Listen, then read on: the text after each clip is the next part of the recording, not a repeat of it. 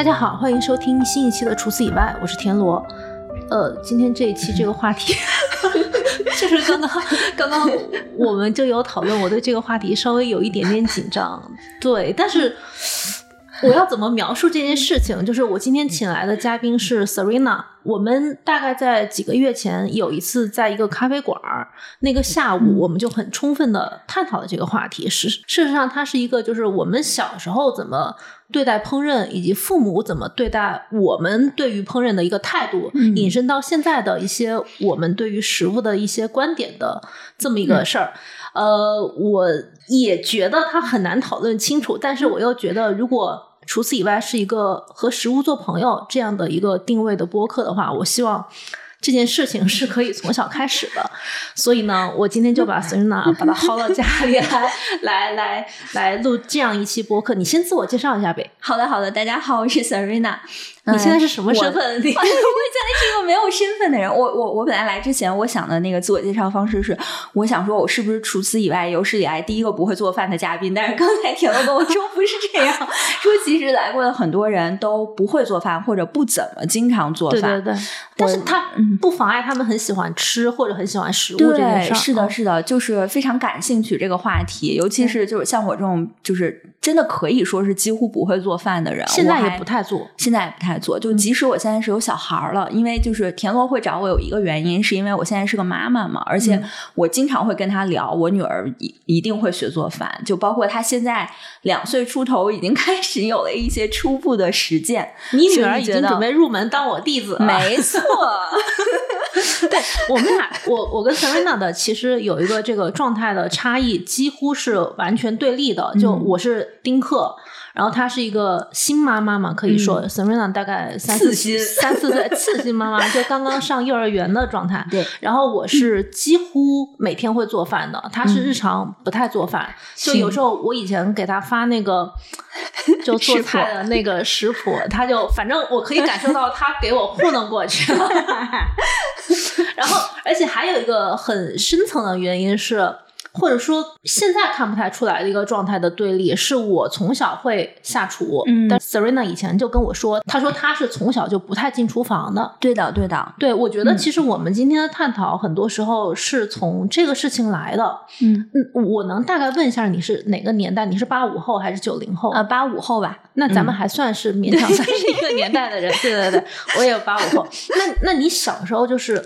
是爸妈就不太让你进厨房吗？是的，是的，就是我其实想过这个问题啊，就是这个事情确实有不同的家庭背景和这个父母一些观念的影响。就我从小是真的是很少很少进厨房，但是我自己想，主要可能是有两个因素，一个是比较客观的因素，其实是跟你的居住环境和本身这个厨房的环境相关。就我小时候基本上。我十一岁之前，我们家住的都是一个筒子楼。这个筒子楼是很多家就是一层的住户共用一个大的厨房，然后那个厨房也不怎么通风，采光也非常差，就是常年是阴暗潮湿。对对对，是那种。然后就是灯光也比较昏暗，然后卫生条件也不是特别好。然后一家一个小小灶台，然后就是非常昏暗，然后有油烟比较重的一个地方。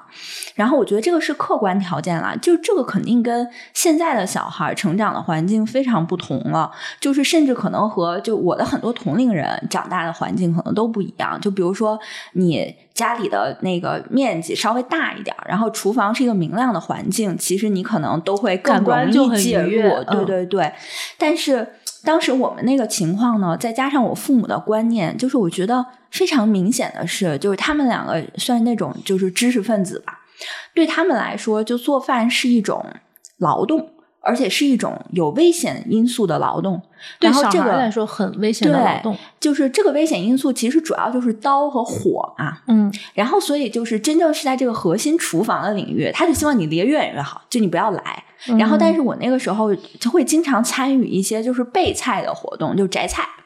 就是什么摘个豆角啊、摘个豆芽之类的，就这些事情，我是经常可能会跟他们一起做。嗯，然后但这个事情就不发生在厨房，就在自己家。哦，就是意思就是不是公共空间，对对是的。然后，所以其实对于那个公共空间来说是非常少去。嗯，你这么说，我想起来，我有一两年时间也是住的这个环境的房子。那个时候是我我我们家刚刚搬家，然后可能。呃，当时不是都是分配宿舍啥的嘛，对对对然后他就还没有来得及准备好，就是比较适合一家三口住的房子，相当于是借住在所谓的一个单身宿舍，因为我妈也是老师，然后嗯。那个单身宿舍它就会改造成一个大开间儿，然后没有太好的住宿的条件，因为它就会假设你日常在学校食堂就可以解决一日三餐，你就不用做饭，就是、嗯。就是它的那个设定就会觉得你是单身，你做饭的没有那么急需的需求。但是当时我妈就带着我在那儿住嘛，我爸暂时还没过来住，嗯。他带着我住，就是每天中午。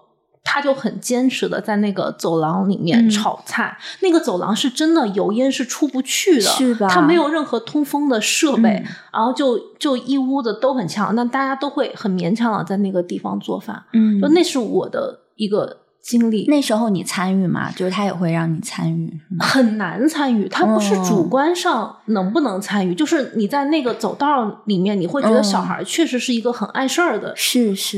因为其他的大人很很拥挤嘛，嗯你是一家人背靠着，没有任何隔挡的，就是另外一家人。嗯可能当时大家都在做饭，然后小孩在里面，如果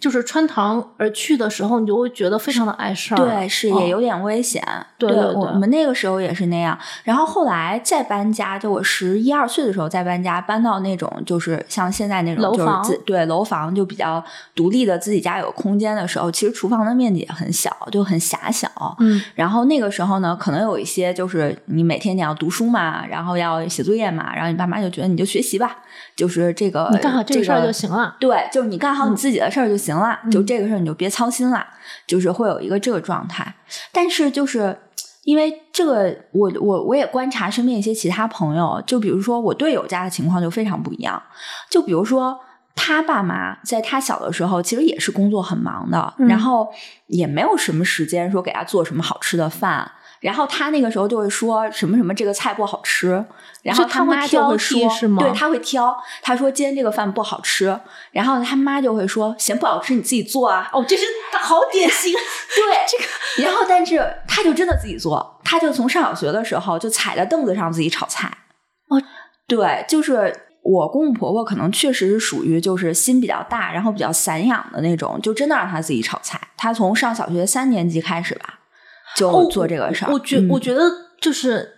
嗯，Serena 的先生叫小马，我们就说小马对对小马对这个小马的这个处理好不一样哦。是的因为很多小孩一般会被这句话给凶回去，就是是的那你都这么说了，嗯我我好像应该表达的正确的那个途径就是我既不参与这部分，也闭嘴，就是我也不表达那个挑剔的那个动作。甚至就是在我自己身上，这个事情表现为什么呢？就是我在现在在我们家，他们在饭桌上都经常笑我说我是靠一张嘴活着，是因为就是无论今天这个饭做的好不好，我都。绝对不会说不好，就哪怕比如说今天这个饭盐放多了，这个菜盐放多了，大家都说这个菜盐放多了。比如说小马在，就我爸妈在，然后我们四个在一块儿吃饭的时候，小马也会说这个菜咸了，就他会耿直的跟岳父岳母说，对，这个菜是我爸炒的，他也会嗯说这咸这这个盐放多了，或者这个肉处理不好，就这个肉老了，他就会说，但是我绝对不会这么说，就我肯定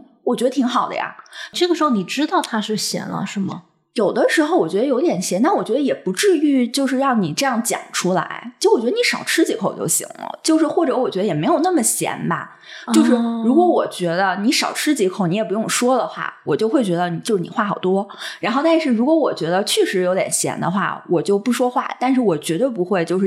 附和着说是有点咸什么的。你你是餐桌讨好型人格吗？是，但是如果如果我在你的餐桌上绝对不是讨好，我必须要说明。就是就是小马的这种情况，嗯我们家从小都是，是吗？因为我这几年当社交网络开始盛行之后，我就开始发现，就会有人说嘛，就是你在家吃饭，如果不是你做的，那啊你就应该闭嘴，就是你应该是。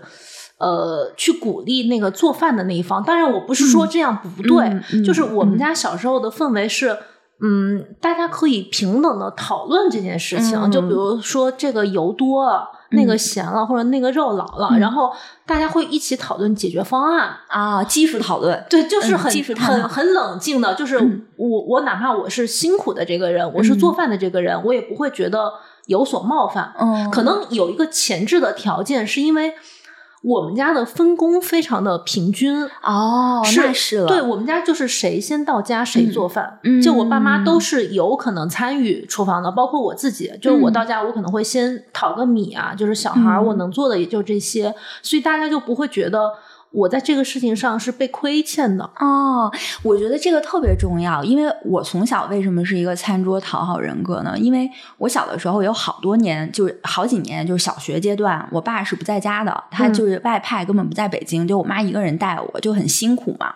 然后，而且我妈以前也是不会做饭的，就是有孩子之前，她完全不做饭的，她完全是就是要一个人带我开始学做饭。而且我妈就是那种理工女，就对她来讲，做饭又需要是一件很精确的事情，就是她会拿天平和烧杯在家，然后就是量那些，就是这个什么盐是多少毫升。也就是没有烘焙，要不然她就很适合干这个。对，是她就是感觉这是一个非常紧紧张而严肃的劳动。嗯，所以我是绝对不会在饭桌上挑挑拣拣的，因为这个分工就是严重的不均。因为他给你的感觉也是，他对这件事情并不轻松。对他并不轻松，然后虽然他有的时候会说：“哎，我们今天就买点包子回家吃吧，就不做了，就太辛苦了。”但我也觉得，就是确实太辛苦了，就是你不要弄了。就是甚至我直到现在，有的时候我爸妈在厨房，我在外面坐着都如坐针毡，就会有一种很紧张的感觉。就我觉得他们在劳动的这个状态，让我觉得非常不安。我我我我感觉我我这个地方可能。说的有一点点不太对，有一点站着说话不腰疼，就是你们会彼此对都对做饭这件事情觉得太辛苦了，是吗？嗯，我觉得我爸其实不是，就我爸其实对做饭他是有他的兴趣在的，而且他有时候会探索一些新的花样，就比如说我们在外面吃到什么，或者他在外面吃到什么，他回家之后就会尝试要做，而且我爸的心态就会他。更年轻一些的时候吧，他就会相对来说比较放松。比如说，我不断的去尝试，会有这么一个过程。但是后来，我感觉明显就是这几年年纪大了，尤其家里有我的小孩之后，然后他的状态又不一样了。因为变成，比如说我结婚之后就比较少回家吃饭，那我回家一次，他就会特别认真的对待。嗯，然后现在呢，家里有这么小的小朋友了，他就会更加紧张，说今天这个菜做的孩子能不能喜欢吃，孩子爱不爱吃。所以这个对他对他来说又变成了一种负担。我现在解决这个问题的办法就是，我实在不想让他们有太大压力，所以不是现在孩子上幼儿园了嘛，我就找了一个小时工阿姨，就每天来做这顿晚饭。嗯嗯，就反正就是这个时候责任就就就就不在他们那儿了。对对对，我就没有办法接受这个他们一直为这个事儿有这么大的压力。但我觉得就是他们俩都是对这种。家庭的这个劳务，这个就是劳动的部分，觉得压力很大的这个状态，我觉得这样就不太好。就是你想办法，可能把这个担子给它卸掉。对，因为如果我尝试直接分担的话，我觉得他们会更紧张的。嗯嗯，所以我能说是因为他们小时候那种很谨慎的态度，让你觉得应该对厨房敬而远之吗？嗯。我觉得他不是敬而远之，就是我我很清楚，这个是我很不擅长的事情，就是就是非常了解自己的局限性，而且我觉得确实就是。在你很小的时候，或者在某一个就是最能擅长学习新事物的阶段，你可能没有接触到这个东西之后，你可能会遗留一些，比如说对刀的恐惧。就我上次跟你聊过这个事儿嘛，我现在仍然不太会切东西。就是如果你让我炒菜，其实我还是 OK 的。就是曾经在就是我结婚之前的有短暂的一段时间，我有尝试过能不能学做几个菜，然后我发现炒菜什么的都还行。然后但是。只要是动刀切东西，我就会非常害怕，因为而且我是眼见着我爸手被切过，我就会一直会有那个心理阴影，就不太敢。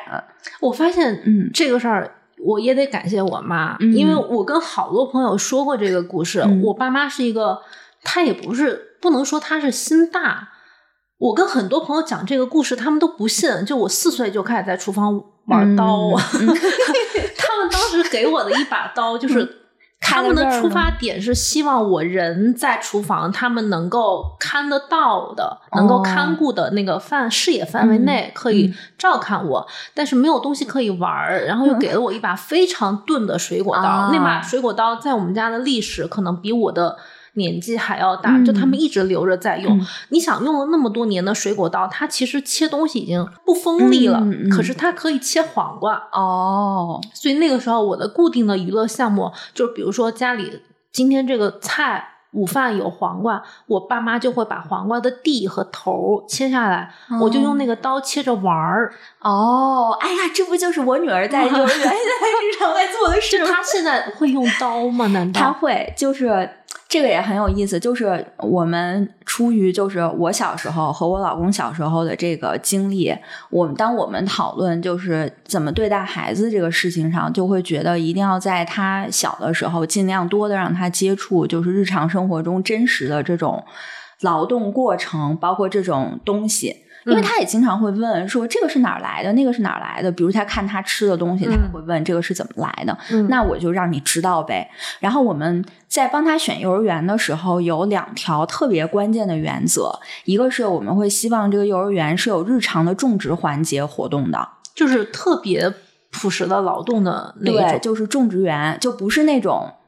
就是我摆摆样子，然后可能是很小的一个花坛，然后老师帮你搞的那种。就是他们他现在那个幼儿园是顶层有一个巨大的一个菜园子，然后里面就是种各种菜，而且他们老师就是想的非常的周到，就是他那个菜园是可能除了冬天之外的三个季节都有收成的那种。嗯，然后就是轮换着去种一些东西，然后让他们随时能去看。就我觉得一个是这个，另一个就是他们会在。呃，因为我女儿两岁出头嘛，然后她现在这个班里的小朋友都是一岁半到三岁之间的，嗯，就在这个阶段里面，他们平时已经会有一些基础的食物的制备环节，比方说我要做一个水果茶或者做一个点心，然后他们会用可能就是类似你刚才说的那种比较钝的水果刀，或者看起来有点像黄油刀的那种啊，对对对，它就是没有开封的那种，是的，是的，但是它确实也是个刀，然后就是切东西。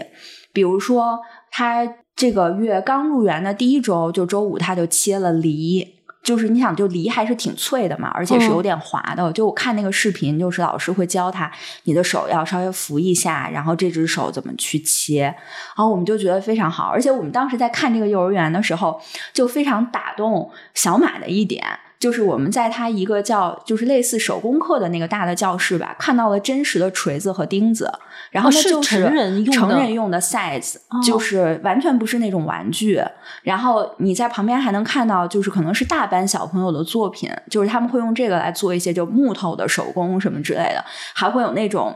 就是木工的那种工具，袍子是不是？对对对，就那种。然后我们就会觉得这个幼儿园他非常有自信，就是。我能很好的引导小朋友来做这些事情，而且我不怕家长投诉，我说这个东西太危险。对，因为因为我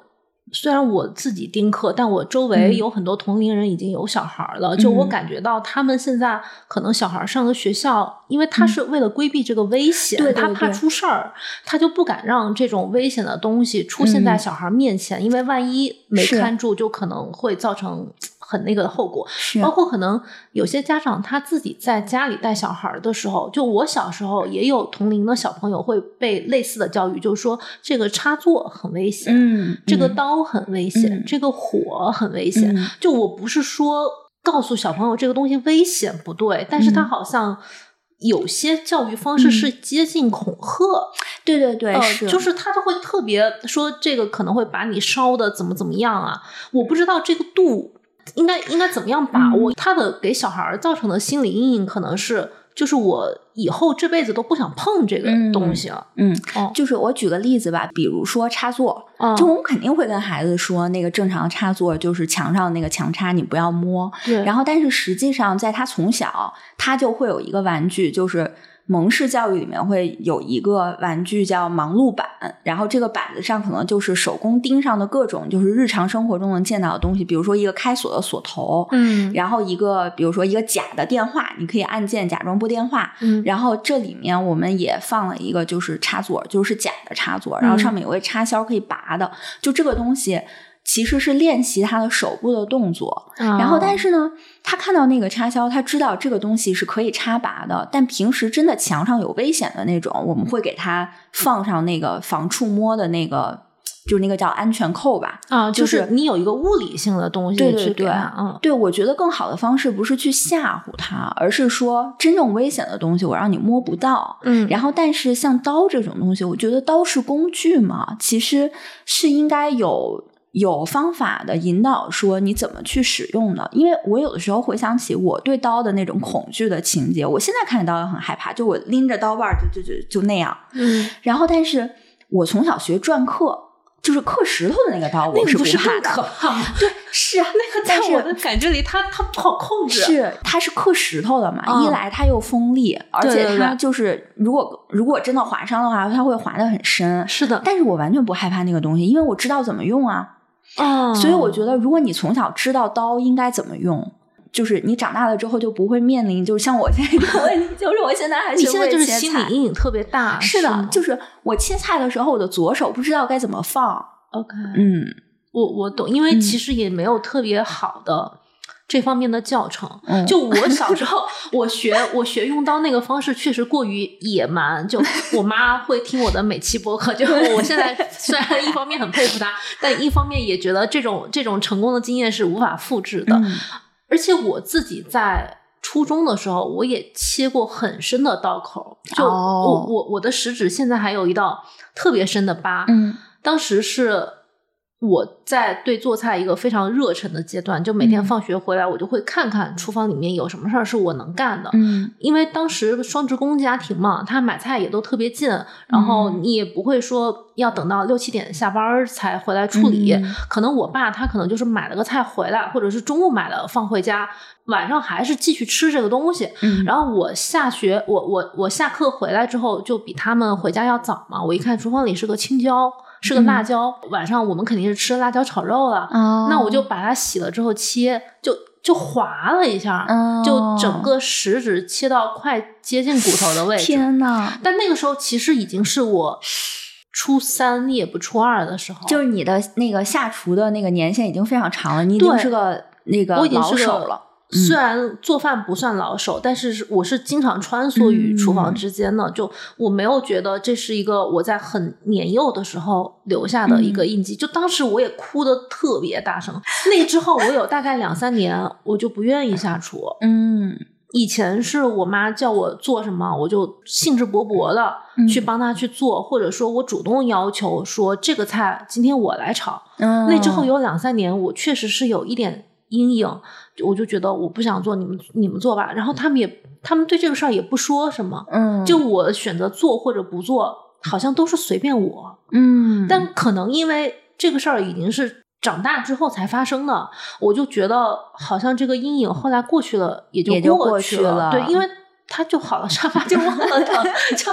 就也就不疼了。后面你想想，哦哦，还是想再做几个菜，就又回去，又跑去厨房去玩儿。嗯哦对，我觉得这个氛围真的很不一样。我觉得长大之后的这个问题，它又变了，它变成比如说，哦，我有一个问题，就是嗯我从小到大都没有独居过。哦，就是这个可能是和我们身边很多朋友不一样的，就我没有那种就是独居的经验。比如说我们身边可能很多留学过的朋友，或者说你大学毕业之后可能自己租房子租一阵儿就会自己住，嗯但是我完全没有这个经验。我因为家在北京嘛，我小时候就住家里，然后上学就住宿舍吃食堂，然后毕业了之后工作也还是住在家里，然后后来结婚了，结婚了正好碰上我老公是一个从小。就会做饭，而且他还挺享受这个过程的人。然后，所以就是感觉好像我没有什么特别的机会去学习这个东西。我觉得你嗯说的这种时候，可能是一个呃很特别的契机。嗯就我的观察是，嗯，可能我读者里面也有很多人是这样子的，嗯包括你刚刚讲你妈妈的那个，也是生了嗯你之后，是她可能会觉得我需要做个饭，就她很多时候人生的那种状态的改变，嗯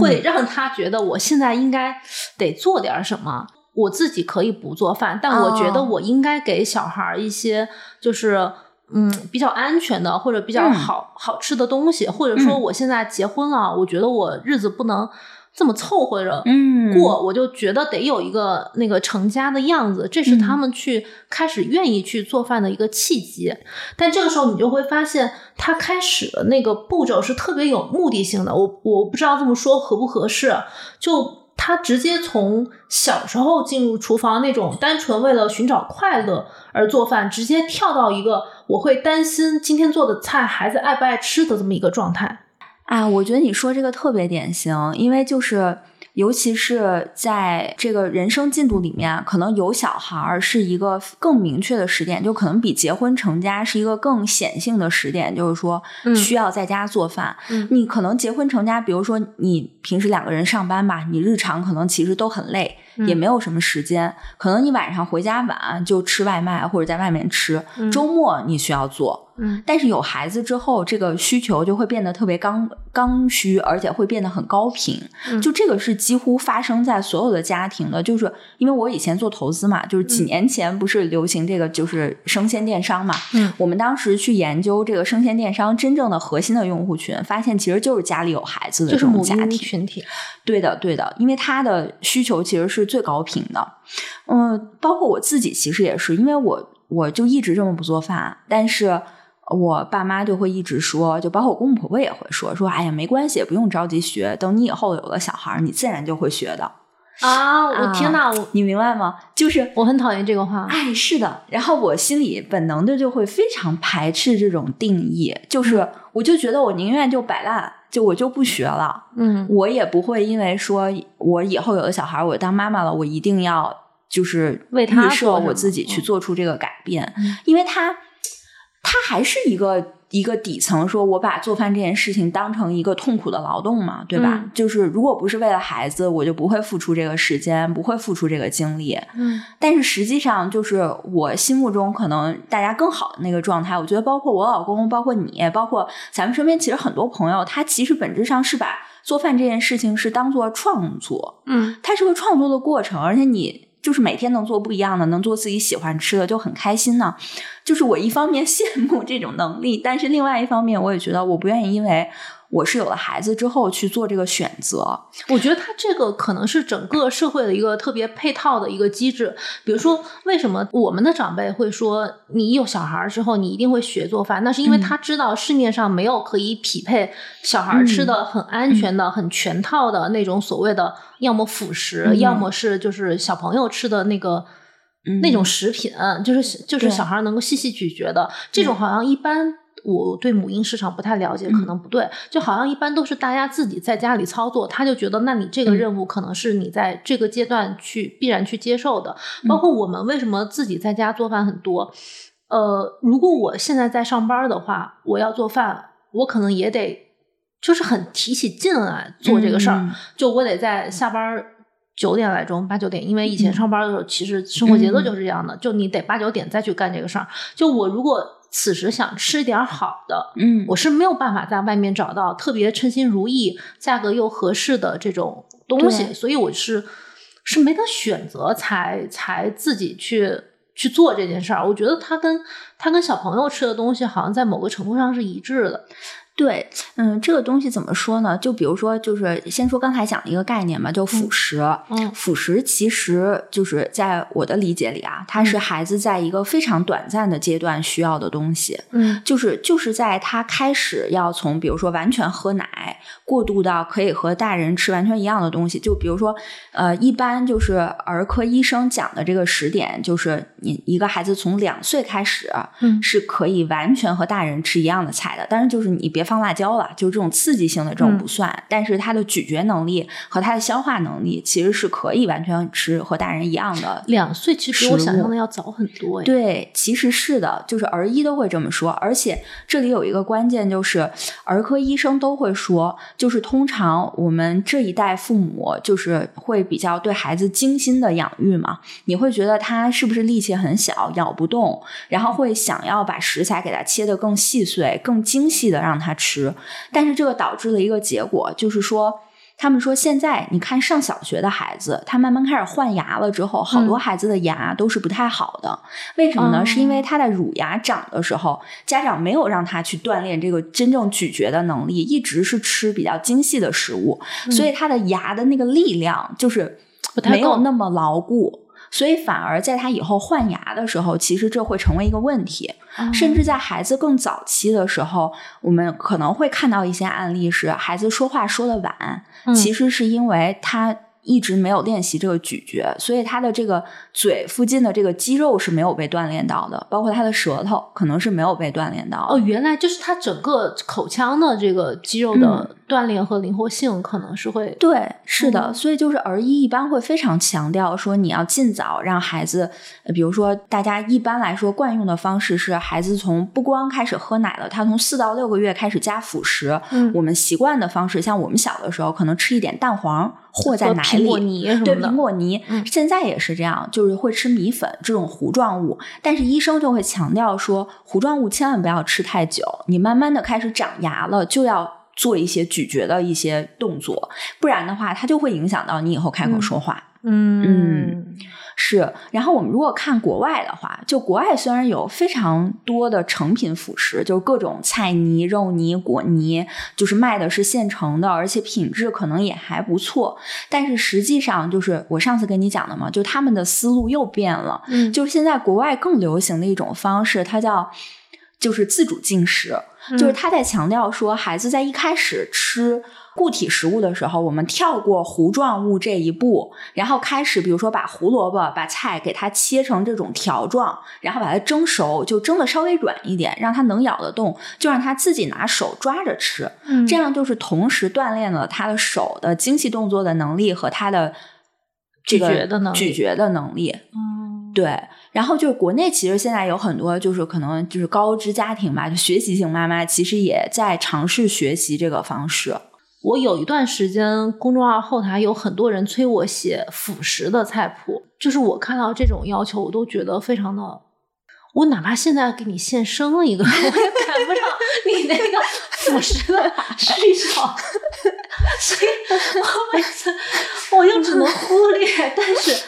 我也不知道怎么办，因为我知道。做饭这件事儿，尤其做给小孩吃，是他特别强的一个做饭的需求的出发点。他如果没有这一茬，可能他就宁愿自己外卖打发了。嗯，我我可以理解这件事情，但是我完全不知道该如何下手去。你包括那个，比如说你看小红书，其实会看到很多全职妈妈的状态，是她自己是可以吃外卖的，但是她每天要给孩子做特别精致的那种儿童餐，就比如说烘焙的那种小馒头，还要做出小动物的形状的那种。对，就是我我我一方面就是对他们充满了尊敬，就是因为我觉得人家能花时间就在这个事儿上，而且这个小孩他确实会比较喜欢，对他比较喜欢。然后，但是我是觉得就是这个东西吧，就是。咱实在也没有必要把它当做一个标准，就是我觉得它是天花板了，但是它没有必要成为一个标准动作。嗯，就甚至是刚才说的这个问题啊，就是说，呃，给孩子要不要吃健康的、多健康的？我知道现在有家庭是为了家里有小孩，然后专门要订购那种有机蔬菜。就是每天是有机蔬菜，蔬菜也是一个，就是跟你说的生鲜电商一样，它的主 要人群是母婴人群。对呀，就是就是这，但是这个东西，嗯。我我我不想说完全没有必要，但我觉得这个中间是一个成本的权衡，就是没有必要把它当做一个标准动作。嗯，我觉得在这些事情上，大家还是要稍微平衡一下自己的体验和孩子的体验，然后让它变得稍微轻松一点。就如果你是天生喜欢烘焙，喜欢去捏那个面食，很可爱，弄成小兔子，那我觉得很好啊，因为你享受这个过程嘛，然后孩子也很开心。但是如果是我这种，如果如果是被卷到了，没有必要，好像就没有任何必要。对，可能对我来说，我会更希望早一点让他进入到就是和大人一起 share 这个，就分享这顿饭的这个状态。然后包括我女儿，我觉得也很明显，就是她。一岁半左右吧，有一段时间其实吃饭吃的挺不好的，就挑食什么的。后来我们也跟一些儿科医生聊，包括跟身边一些比较有经验的妈妈聊，大家都说你是不是单独给他做的呀？就是他是自己吃嘛，就是他没有氛围的。他需要有那个环境，就是我跟大家一起。好像一般小孩儿经常就是你给他做了，然后会有一个不管是阿姨或是家里的奶奶、姥在旁边姥，就陪就是着专门喂他。哦，这个喂喂饭这个事儿也是，就是是就是，然后大人可能得等他吃完了之后，大人再开始吃，或反正就是他们俩的时进食的时间是错开的。对进食时间错开这个事情呢，我觉得有利有弊。嗯就是在孩子可能小一点的阶段，可能确实要这么做。比如说，他还不能跟大人吃一桌饭的时候，他可能嗯确实是需要吃他自己特别的那一顿。而且你通过就是做饭这件事情本身的时间分配，你你总得有个先后吧。一般大家就选择先给孩子做了，然后嗯孩子先吃。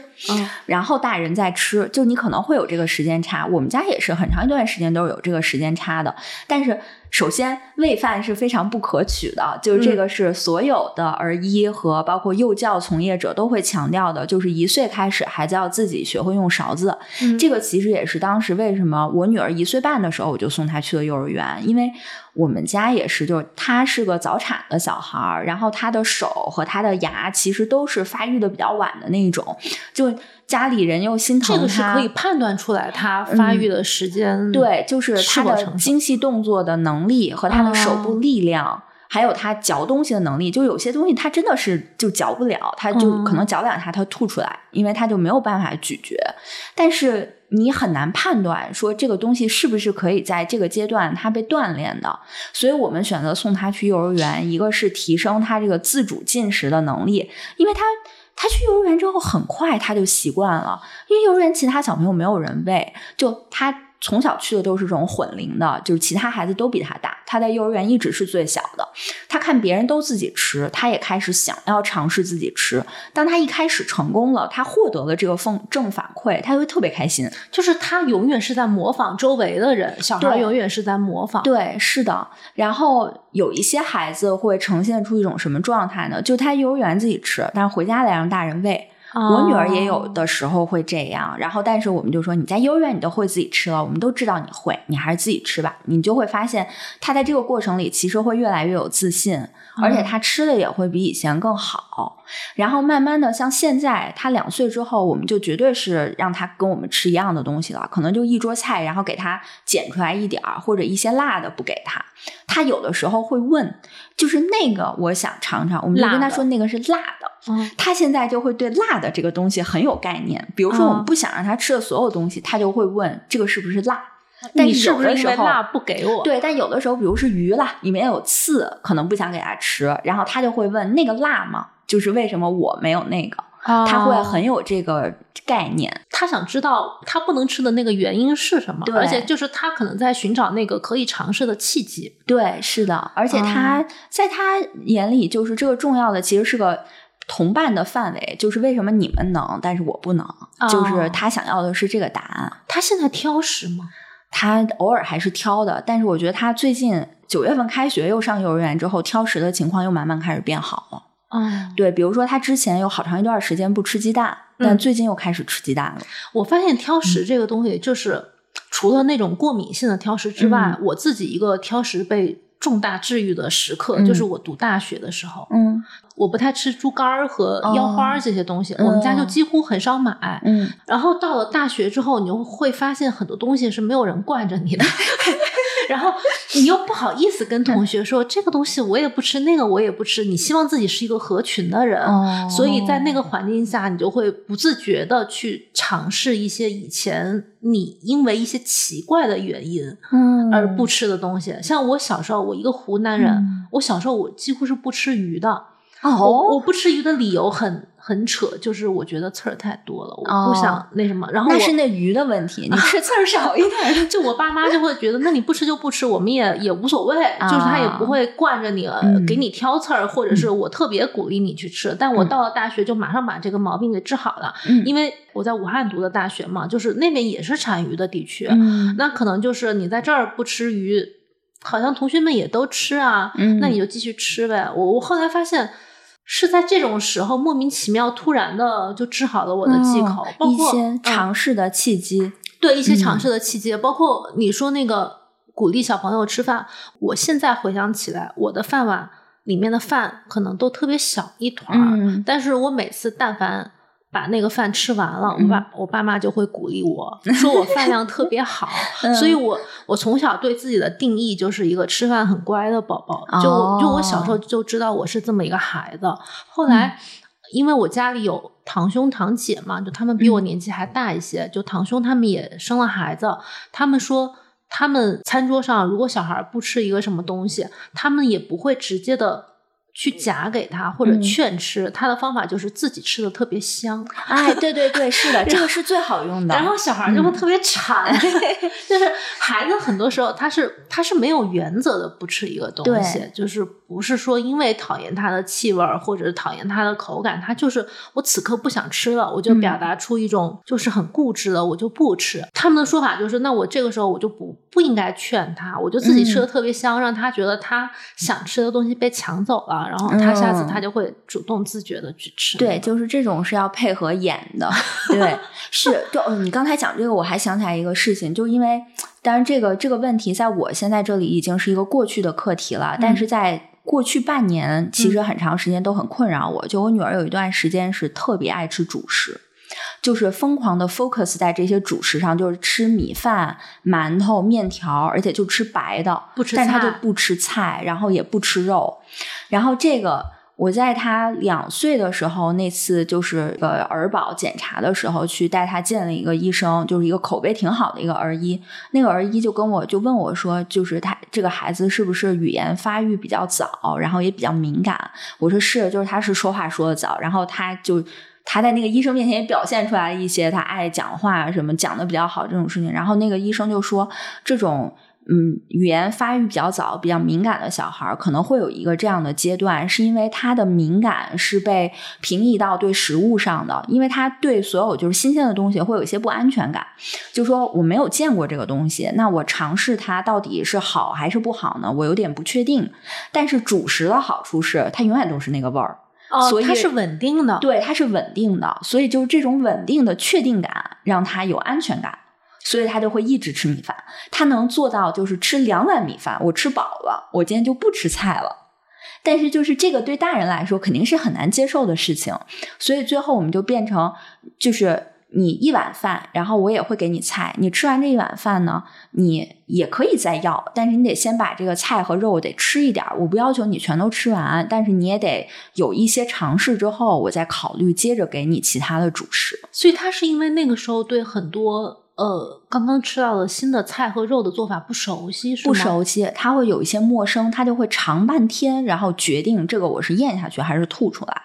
就从口感到口味，其实都有就是这些不同的考量。然后当时还有一个很有意思的是，我们一直以来就是在我比如说看书育儿的过程里面，会告诉你给孩子要吃的尽量清淡，嗯，然后两岁以前尽量少加盐或者不加盐。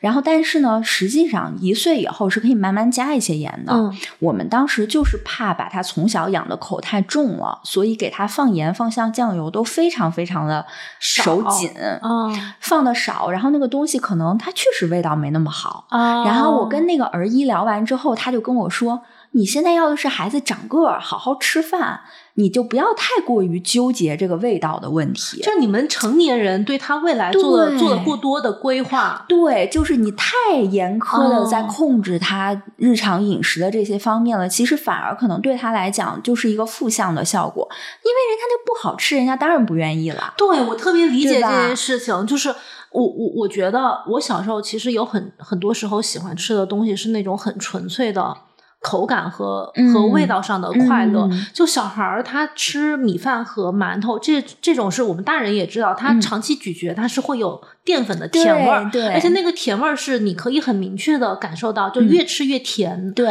但是其他的，比如说，哦，就我们做饭的人来看，可能会把食物的口感和口味给它拆开看，有些东西的脆。或者面，或者就是刃，嗯，就是柴，它不同的口感，再搭配上不同的味道，它的组合是五花八门的，可能大几十几百种。他每次看到一个新的组合，吃到一个新的组合，他可能都觉得这个东西是他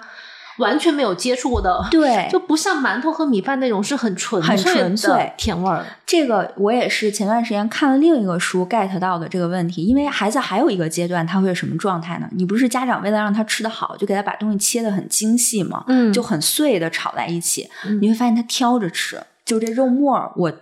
揪起来吃，然后这个菜的这个丝儿我揪起来吃，你会觉得你吃饭这么挑三拣四，就是大人会这么想，但是其实对孩子来说，他每次吃饭都是一次重新认知的过程哦，他是需要知道这是什么，那是什么。他对他有了一些认识之后，他会建立这个安全的边界和就他。现在还不能组合这件事情。他现在可以了，哦但他之前就一岁半到两岁之间有很长一段时间，好几个月它是不行的。嗯就是你反而会发现，你给它比如说红薯，就是这种一块儿一块儿的，它可以。嗯，然后给它肉，反而是大块儿一点儿的，但是你给它比如剪开一点儿，他可以吃。但是你一旦把这些东西混在一起，它就不要不要不要，因为哦人家脑海里是你这什么东西混在一起了，我也不知道啥是啥。对，所以对他来讲，米饭更有安全感。对我发现，随着年纪增长，我们可能自己可以建构一些食物的那种就是味道的搭配和组合，嗯甚至我们如果做饭做的多，我可能脑海里面我在没有尝试这个搭配的时候，我在脑海里面就可以想象。嗯，但对于小孩儿，他没有这种。特别明确的认知，他是不可能知道说这个搭配那个是好吃的，他只嗯会觉得很混乱。对，因为哦这个是对他认知的挑战，这个哦挑战太大了，人家大脑里面要过好几次流程，我突然明白了底是啥？这件事情。嗯就小时候经常会有大人会说：“你们小孩为什么这么这么挑？”挑对、嗯他不是口味上挑，他只是认知没有跟上。是的，就是人哦家是在学习呢，其实。嗯，然后包括就比如说，我最近也在重新审视我直到现在还有的一些就是家里面的规则，比如说我女儿到现在没有吃过糖，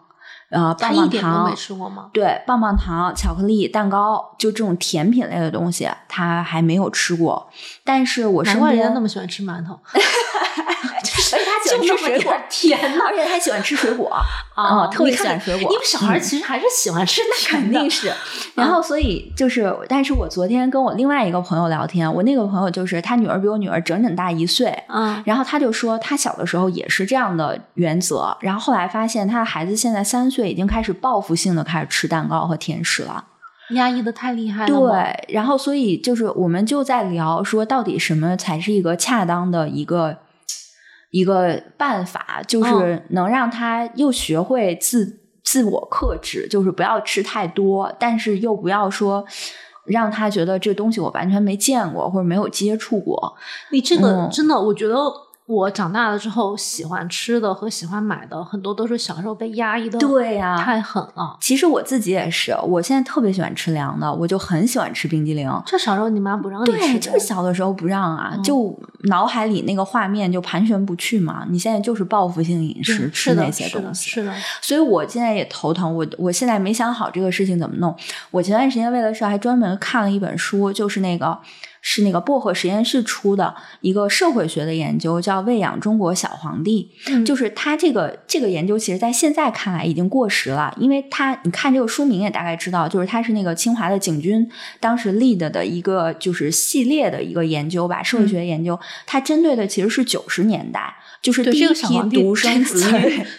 嗯，对，非常的有年代非常感。年代感，就是嗯第一批独生子女，说这个城市家庭和农村家庭是怎么看待他们的饮食的问题的。嗯然后我里面就看到一个研究是针对城市家庭，其实主要就北京了，嗯对于这种独生子女的零食消费上的控制。嗯这个也很有意思，就是那个时候，因为大家这个恩格尔系数还比较低嘛，就其实吃还是非常非常重要的一件事儿，而且你没有什么太多其他的消费的时候，然后你对小孩儿来说，零食的消费可能甚至是他平时在学校他自己这个小社会圈子里面的一种价值认同。对对吧就我有零食，我就特别有面儿。对，这个我哦吃过，然后那个我也吃过，然后我甚至我买了个给别人分，那我嗯简直就是这个就孩子小团体里的孩子王了，对吧？嗯就是你肯定一方面你要尊重，就是孩子这种他的社会性的发展，嗯但另外一方面，家长肯定不希望你吃太多这些有的没的，而且那个时候的食品工业，要么就太甜了，要不它对咱们是吃的那些都啥呀对吧？啊都是那种就不太好。然后他那个研究里面特别有意思，他就会说，很明显就是这些家家长分为两类，一类是还在考虑说我的家庭收入能不能支付得起你经常买这些高价的零食，嗯。然后另外一些家长可能就更像现在的很多家长，比如说我刚才说的我的这种状态，就是我会根据我对营养的理解和健康的理解，严格的控制你对零食的消费和摄入。嗯，然后他当时的研究里说，这个后者这种严格控制的家庭，通常也是对孩子的学习成绩过度关注的家庭，就是给孩子带来极大的就是双重的压力，就是生活上你控制我，然后再有学业上你也给我很大压力。就是他那个那个题目叫什么？反正就是类似就是压力很大的独生子女一代，就大概是这样的。哦后来我就想。这个后一种简直就是现在非常普遍的一种存在了。就是虽然可能现在大家不太去说，就说我要鸡娃或者怎么样，或者鸡娃已经变成了一个贬义词，或者最最多也就是个中性词。嗯但是对食物的健康和营养的这个考量和控制，是所有父母现在非常在意的事情。而且现在你有非常多的学习资料来说服你，对，但你是该给什么，不该给什么。我我觉得这个问题嗯在于，就是你说的这些学习资料，也就是它关于营养学的一些这个嗯研究，它其实是有年代性的。是呢，它是有年代限制的，嗯就是我们现在可能把食物拆分成很多成分，我们嗯看它的所谓的脂肪、胆固醇这些东西，但是它嗯是好是坏，可能大概它以三十年或者五十年嗯作为一个界限，包括现在对于鸡蛋一些里面的胆固醇是不是对人体的这个这个是否有害的这个东西，它其实它的研究以前的研究就被推翻了。是嗯，我觉得你刚刚说的就不让小孩吃糖，跟不让他们玩刀，可能嗯 somehow 是一样的对，事所以我最。近在深刻的反思这个事情，但是嗯我在想。我应该有一个什么样的契机来给他他人生中的第一块糖呢？就是这对我来说，奖励吗？嗯，我不太喜欢这种奖励，就是说我哦诱导式的，你做好这个事情，我就给你一个。哦我觉得这个不是我们家庭的教育思路。但是我过去一段时间迈出的第一步，是我们不是暑假的时候带他去加拿大玩嘛，因为嗯有长途飞行，然后这个飞的过程里面你要安抚他的情绪，我就给他带了那种稍微低糖一点的，就是山楂做的棒棒糖，嗯这是他最开始吃糖。啊就是但是也不是那种真正的很甜的那种棒棒糖了，其实是那种山楂棒儿。嗯，就是我开始逐渐的在这种时候，我觉得是更多是出于安抚，或者是我在预想，就是未来其实他会遇到的更多的这个处境是什么呢？你在幼儿园门口，然后有其他的小朋友，然后别人的妈妈可能带了一袋糖，说：“哎，我给你一个娃，茵茵拿一个娃。”以前的话，在他很小的时候，一岁多在小区里面遛娃的时候，别人要给他这个糖，我们都是不要的。然后嗯那个时候跟我们一块在楼下遛娃的阿姨和爷爷奶奶都知道，就是茵茵家不让吃糖，就会不给的。嗯然后就有水果会分给他，但是其他这种就高糖的东西，人家都知道我们不吃。但是我觉得以后可能我不会太过分的拦着这个了，因为它是它必然会发生的社会交往里面的一个环节。对对我觉得可能这样去发生会更自然。我知道了一个特别极端的例子，但是这个例子真的过于极端了，就你也不用太把它当回事儿。就是我认识一个 人，他是小时候也是家里人不让吃糖，嗯当他成年之后，有一次他就吃糖吃到过量，啊，就糖中毒了。糖中毒了吗？糖中毒，但我我我不太记得具体的那个事情，就是他后面是怎么去抢救还是怎么样？嗯就他当时是吃到过量，就因为人总有这种补偿心态，嗯，就是你以前给我压抑的太狠了，我可能就会，当我可以独立自主嗯。做这件事儿的时候，就是是是，就我我我可以们可能在别的别的领域可能有自己有做过这样的事情，哦。对，但是吃糖，因为糖和淀粉甚至主食，可能在这几年是作为成人世界里面，它是作为一个好像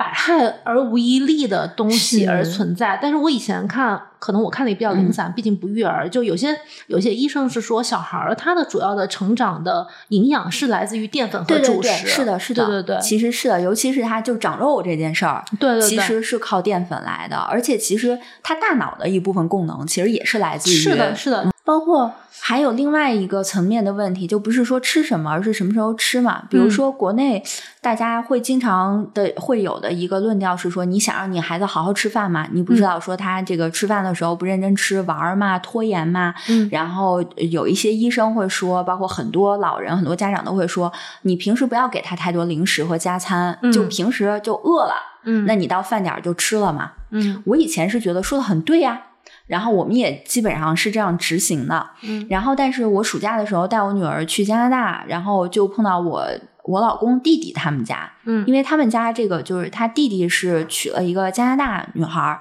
他们家有个孩子，然后这个孩子比我女儿小半岁吧，而这个妈妈是个加拿大人，而且她是个护士，所以她在家就拥有了就是。就是一定的，就是育儿的知识，就是家里人是听他的嘛，因为他是有足够的营养学知识储备在那里的。嗯我看他们家那个孩子吃饭，人家长得很好啊，长得也很壮、很健康，但是他是怎么吃呢？他是随便饿了就吃，想吃就吃，想什么时候吃就什么时候吃，不管什么时候。就是他妈妈的理念是，我在家里永远都 prepare 这个适合你的食物在这里。就比如说。呃，他们也做的很轻松，就不会说为了给你做一顿饭，然后搞一堆有的没的那种。我平时可能常态给你准备的就水果，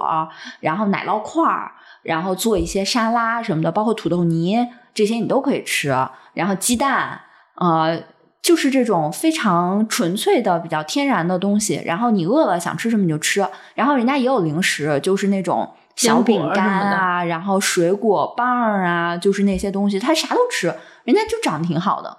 然后我和我老公 陷入了深思。但是这个事情，我觉得他可能需要可能几十年去去验证它，是因为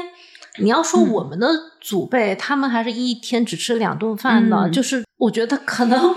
不一定现在有一个很好的定论。哎，对，不知道，但是反正我现在接受的一件事情，就是我当妈妈之后，我觉得我学到的最重要的东西就是接受混沌。嗯，就是以前我会觉得所有的事情 要有精准的答案，就是嗯让我做任何事情都要让我知道背后的道理。但现在我甚至连中医都可以接受的一个人，我有的时候就在想，你要让一个国内的妈妈就是完全看书育儿，实在是太难了吧？因为比如说吃鸡蛋到底好不好这个事情，可能都大家都是不一样的说法，包括喝牛奶到底嗯 O 不 OK，、大家说的都不一样，那你到底听谁的呢？所以我觉得更多其实还是观察自己小孩的状态，然后嗯适当的放过自己。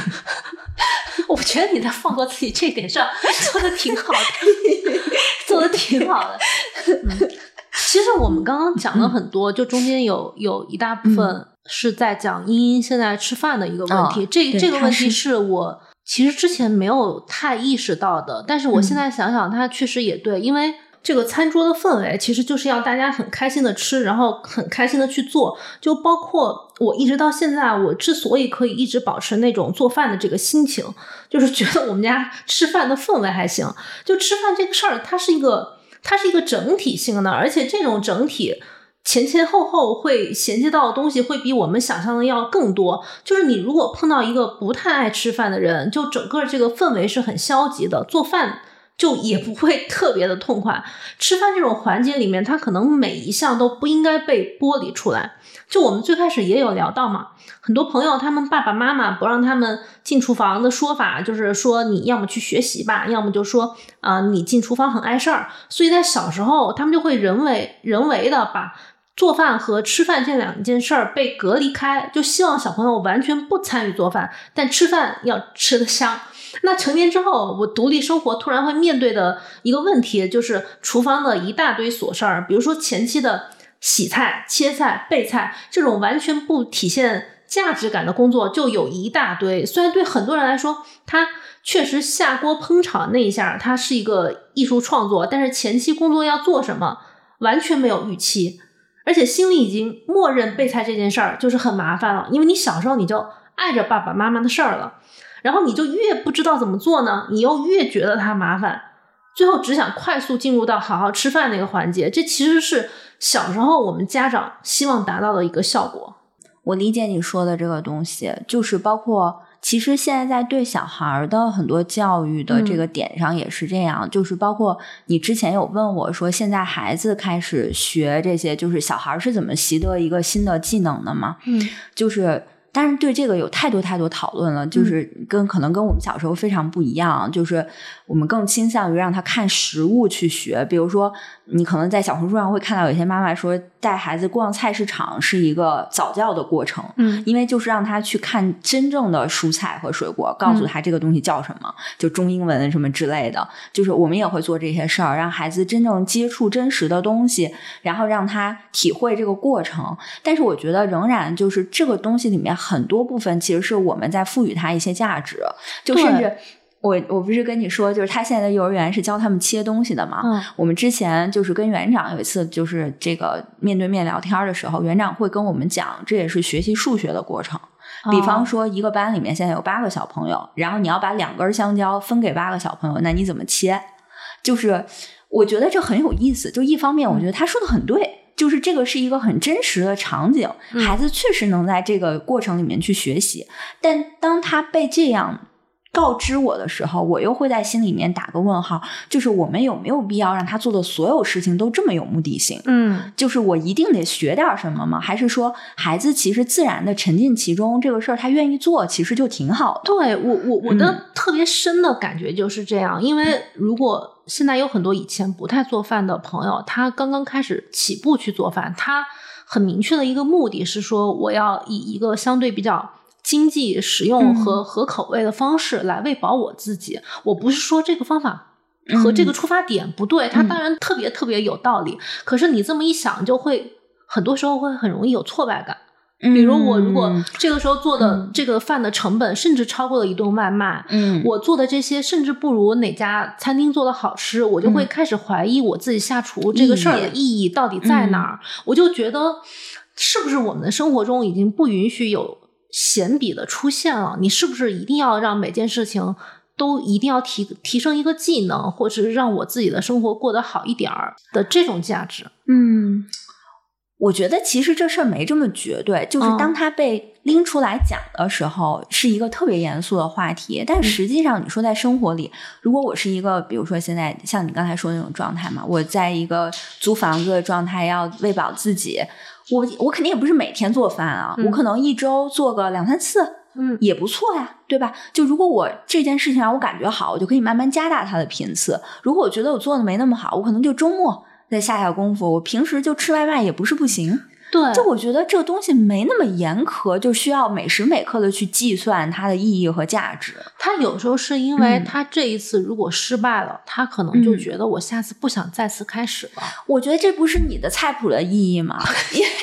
对不对？因为其实，因为我作为一个不太懂下厨的人，就但是我我很喜欢看一些人写的关于下厨的东西，包括我。就是印象特别深刻。我之前很喜欢一本书，是那个台湾的一个女作者叫庄祖义写的一本书，叫《厨房里的人类学家》。就她其实是读人类学博士的时候去上了一个烹饪课，然后我特别喜欢看她就是学做菜的这个过程。虽然我自己不会，然后但是我看很多。后来就是我队友跟我说，说他说田螺的这个菜谱最大的价值和最厉害的地方是在于，你照着他写的做，就一定不会错，就是成功率非常非常高。其实出发点是这样的，因为我是一个做菜频次特别高的人，我对于做菜能不能成功这事儿的容错率反而就会很高。哎呀，你是摩羯座吗？不是不是，因为比如说我这顿饭没做好，我马上就有下一顿啊。对对。但是有些人他如果是一个礼拜只做一顿，嗯，他如果一失败的话，他的挫败感会比我强百倍。我还是觉得这是跟性格有关的，是吗？因为就是比如说。我老公做菜，他就是对自己的容错率极强。他是个风象星座的人嘛，他是个双子，他就他就是我就是这次不成功，下次再试试呗。就是甚至就是你想，他是一个可以随口说他爸妈做的不够好，他也能随口说我爸妈做的不够好。然后，但是他就非常轻松的，就是毫无压力的自己也尝试。然后，如果他今天做的不好吃，他就说：“哎，今天做这不行，演砸了。”然后下次再试试。他就是毫无心理压力。毫无内耗的一个状态，有很多人可能有很多人是这样，就可能他这个压力也跟他当时的学习工作状态也有关。就是我此时的挫败感来自于我对生活的不可掌控。嗯，你说这个，我想起来，就是我曾经有一小段时间要尝试学做菜。我当时就是我印，我现在印象最深刻的做的比较成功的一个菜就是三杯鸡，因为非常简单，然后它也不需要太多的刀工，而且就是佐料不都现成的嘛，就是三杯嘛，就是是一个非常容易的。事情，然后做完了之后，发现这鸡还入味儿了，然后我觉得哎还不错。红烧菜那个时候真是不太做饭的朋友首选的菜式，然后我觉得哎挺好啊，我说不定也行是吧？然后但是就是下一次可能要过很久了，你那个心气儿就过了嘛。那时候也比较忙，但是我觉得我可能确实也是那种，就是对容错率会要求更高一点的，而且我会觉得，如果这顿饭，比如说我说我兴致来了，我下厨，但我做很差，就导致大家都没得吃了，就是啊。这个中间，我觉得还有一个很大的影响。我昨天晚上还在想这事儿，就是我们从小到大，经常在影视作品里面、电视剧里面看到那种情境设置，就是一个女孩长得好看，工作也好，然后谈恋爱了，说我来下厨吧，然后厨房就是一片战场，就是搞得稀里哗啦。然后通常一个男的。然后表面上就是他一定不会吧，但是他偏偏就会，然后就来把什么都收拾了，做特别好。然后煎牛排煎的那是要一个艺术品，然后立刻就哇霸道总裁啥都会。哎呦，我从小特别讨厌这种桥段，你知道吗？我觉得这啥玩意儿？就是他让我内心深处总有一个感觉，就是我就是那个会把厨房搞得一塌糊涂的笨手笨脚的笨女人。就是我怀的这种想象，我就哎，要不还是算了，就反正你们也都说我不行。哦，嗯，你就觉得你已经被这个标签打上了？对，就是，而且我长大了之后，我觉得我还持续在有这种压力啊。比如说我在厨房，我想干点啥，我爸妈可能在门口，哎，你还是算了，就是看你干，我们也很紧张。对，就是如果如果你爸妈此时就是不说这个话，或者他们不在，你会更有欲望去尝试一下吗？可能会吧，但是我觉得如果家里只有我一个人的话，我也没有这个展示的对象，你就没有那个做饭的场景。对，我就好像也没有这个必要。就是我如果说让我给自己做一顿饭，我也觉得我没有什么兴致，我没有这个动力。但是呢，就是就是我会觉得对我来说，它应该是一个完美的表演。就是 你对自己要求也挺高的，但是实践能力非常差，就。行动力非常差。你们家会有那种一大家子一块儿做饭的时候吗？类似包饺子？嗯，会啊。你不是北京人吗？对啊，过年，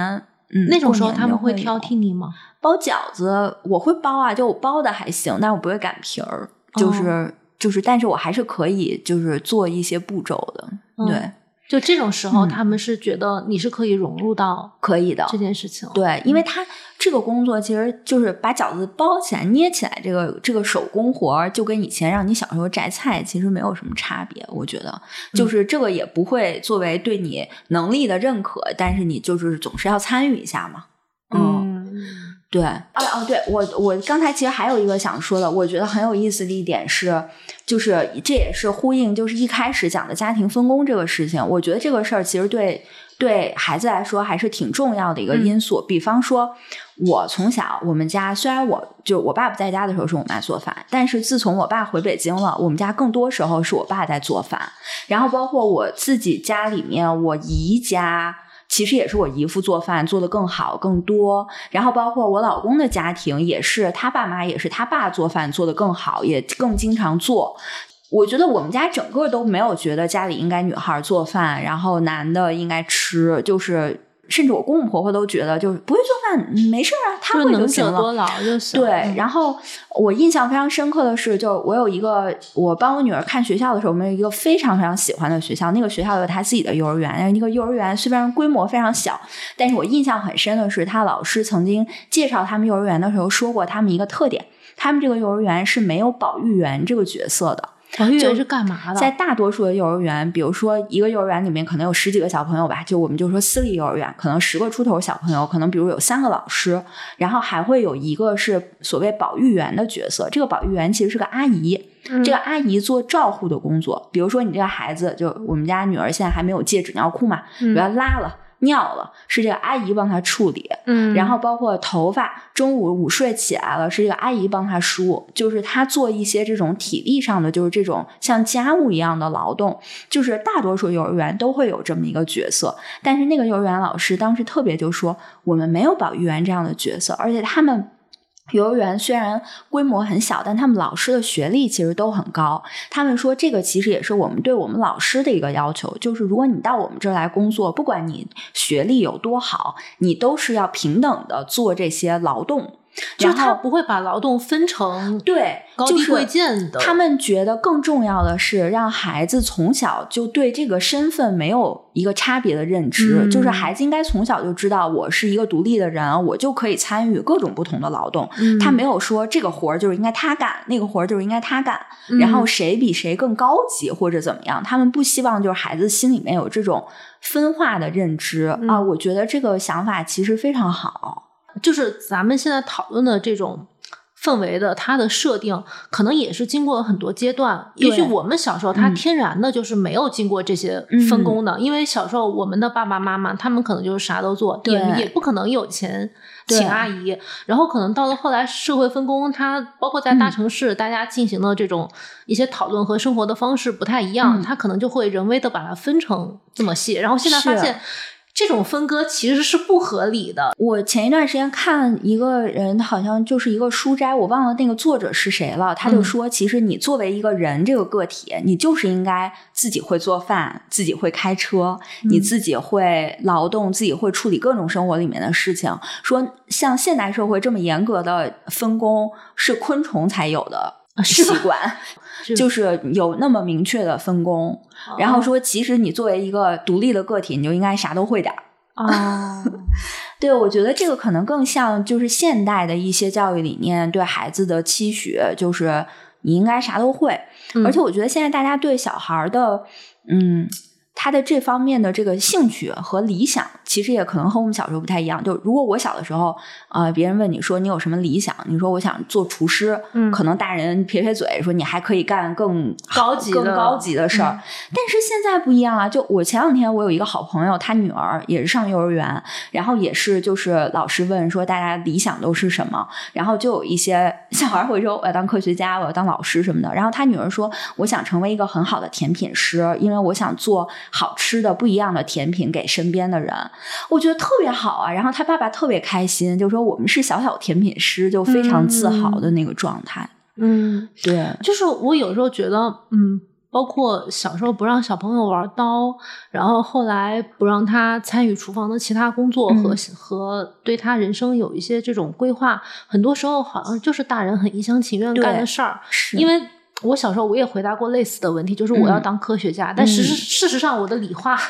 一塌糊涂。就是你对这个概念其实很模糊嘛，糊你只是觉觉得它高级的，对对对好的答案。对，嗯但是而且我后来在想，就是家长他对于小朋友的人生规划，他是很、他是很一竿子打死的，就是他嗯没有多种的可能性。嗯就我我之前我们有列这个提纲的时候，嗯也有在说嘛，好像小时候他就希望你不要进厨房，但你学一旦、习对，嗯但你一旦毕业，他就希望你迅速的获得独立生活的嗯能力。嗯然后你这个上学的时候不要早恋，可是嗯你一大学毕业，你就好像恨不得你马上结婚生小孩儿。对，嗯就是这种时候，他又不允许你有闲篇儿。嗯就我希望你的你的这个生活阶段是符合我们预设的。嗯，嗯、这个感觉就跟其实就跟小时候不让玩刀的那个设定是一样是的，我觉得其实它它绝对是就是我们现在的非常讨厌的一种说法嘛。我觉得它本质上其实是一个生存策略，嗯就是这样的生存策略可以让你更好的去适应。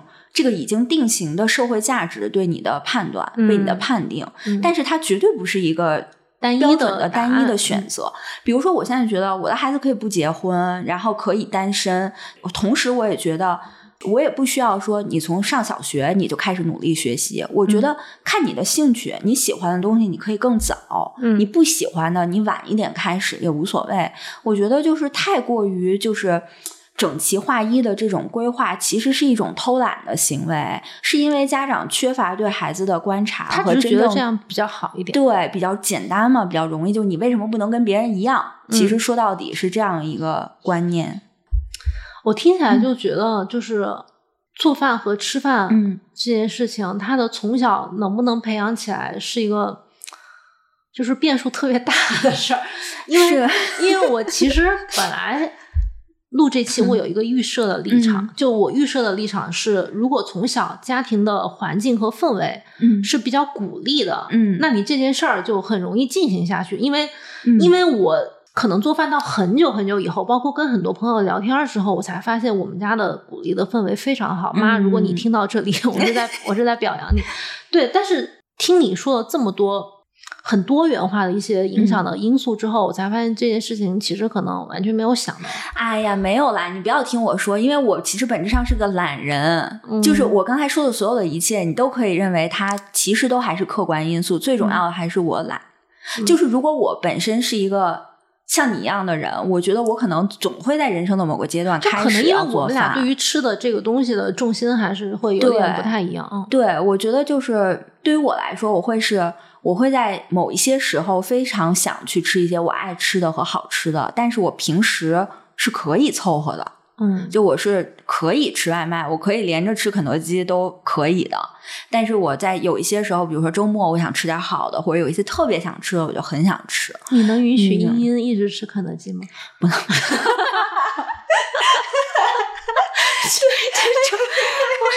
这是大型双标现场，大型双标就是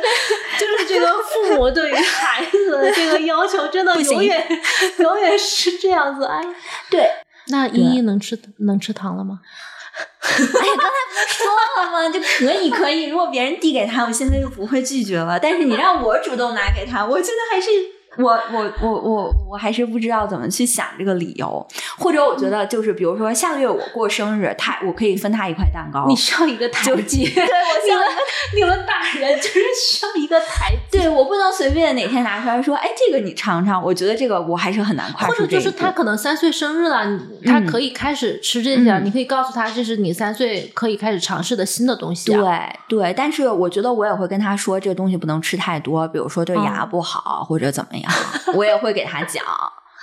哦，好好笑，就是你会害怕这东西是一个潘多拉的魔盒，就是孩子会突然对他上瘾或者怎么样。但说起来，我小时候不是不被允许吃什么冷饮吗？冰棍儿吗？嗯，我小时候在第一次被问说你的人生理想是什么的时候，我说我要当卖冰棍儿的，然后就是被笑了好久嘛。就是确实啊，就是你不被允许的那部分，可能就会一直扎根于你的心中。我觉得，我觉得我们今天聊这么多，结论就是英英应该早一点开始吃糖，可以可以。然后，但是肯德基就在等等了，肯德基没有比糖差呀。对，而且我觉得就是刚才说的那个点，我确实觉得。大家应该就如果说家里有孩子，然后再重新考虑这个家庭生活环境的规划的话，我会强烈推荐开放式厨房，因为我们明年也会搬家，然后我们的那个房子本身其实它那个就是开发商是把那个厨房是做成一个半开放式，就是它有这个玻璃门可以关上，它是说是你炒菜的时候就可以关上，它是透明的，这个检查的对，但是我们已经决定了，我们肯定会把那个门打开，让它变成一个完全开。开放式的，因为我现在甚至经常会幻想，等搬了家，我在那个环境里，我可能也会开始尝试做饭。就虽然我过去三十多年都没有进行，然后，但是我觉得就是对这个还是持续要抱有一些开放的想象和对自己的幻想。然后，包括我觉得孩子的参与，大家就可以其乐融融啊。其实这个设定是因为。咱们那个年代，包括我们的爸爸妈妈那个年代，他们生长的环境和房子、厨房都是占特别小的一个份，一个一个一个部分。就是好像一直把厨房作为一个特别功能性对的设定存在，就是这是中国这个户型设计的一个问题。就你如果把厨房作为一个功能性的设定的存在，它其实隐约的就是潜意识里告诉大家，你其实就是把吃饭作为一个功能，嗯，生存的一个功能设计就可以了。所以他就没有享受、没有沟通这个部分的氛围。是的，是的。但是实际上这是是很重要的嘛？因为对我现在有的时候觉得就是。如果厨房是开放式的，其实无论我做饭还是不做饭，如果我参与这个工作，我也会觉得更轻松。我不参与的时候，我也不会觉得他们那么辛苦，就憋在那么一个狭小的房间里面在做这个事情。而且，就是现在小孩其实就是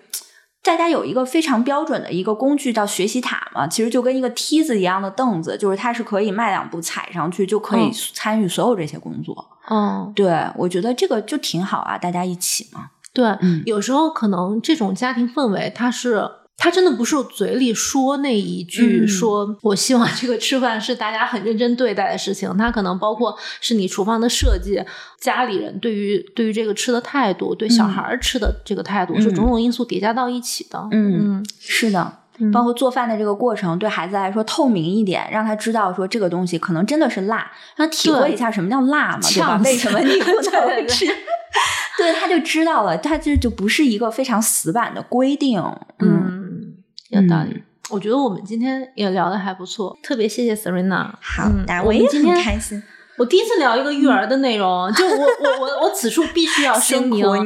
我此处必须要声明，因为我确实是一个对这种育儿知识嗯没有任何体会和攻克过的丁克。嗯然后 Serena 也是第一次当妈妈，就是一个次新妈妈。嗯，对，所以我们的讨论可能也很多是基于很个体的经验，对个体经验，对，而且。有一部分我必须承认是我对于这种吃饭氛围的一个非常美好的向往，嗯就是它有可能是不能够被充分实现的，因为大家生活环境、经济环境是完全不一样的。嗯对，所以我觉得这一部分大家参考一下就行。就今天特别谢谢 Serena，好，谢谢我女儿未来的这个厨艺老师 师傅。你得给我交点学 费吧？那必须的。行，那我今天就到这儿呗。好，好的，好，谢谢，再见，哎拜拜，拜拜。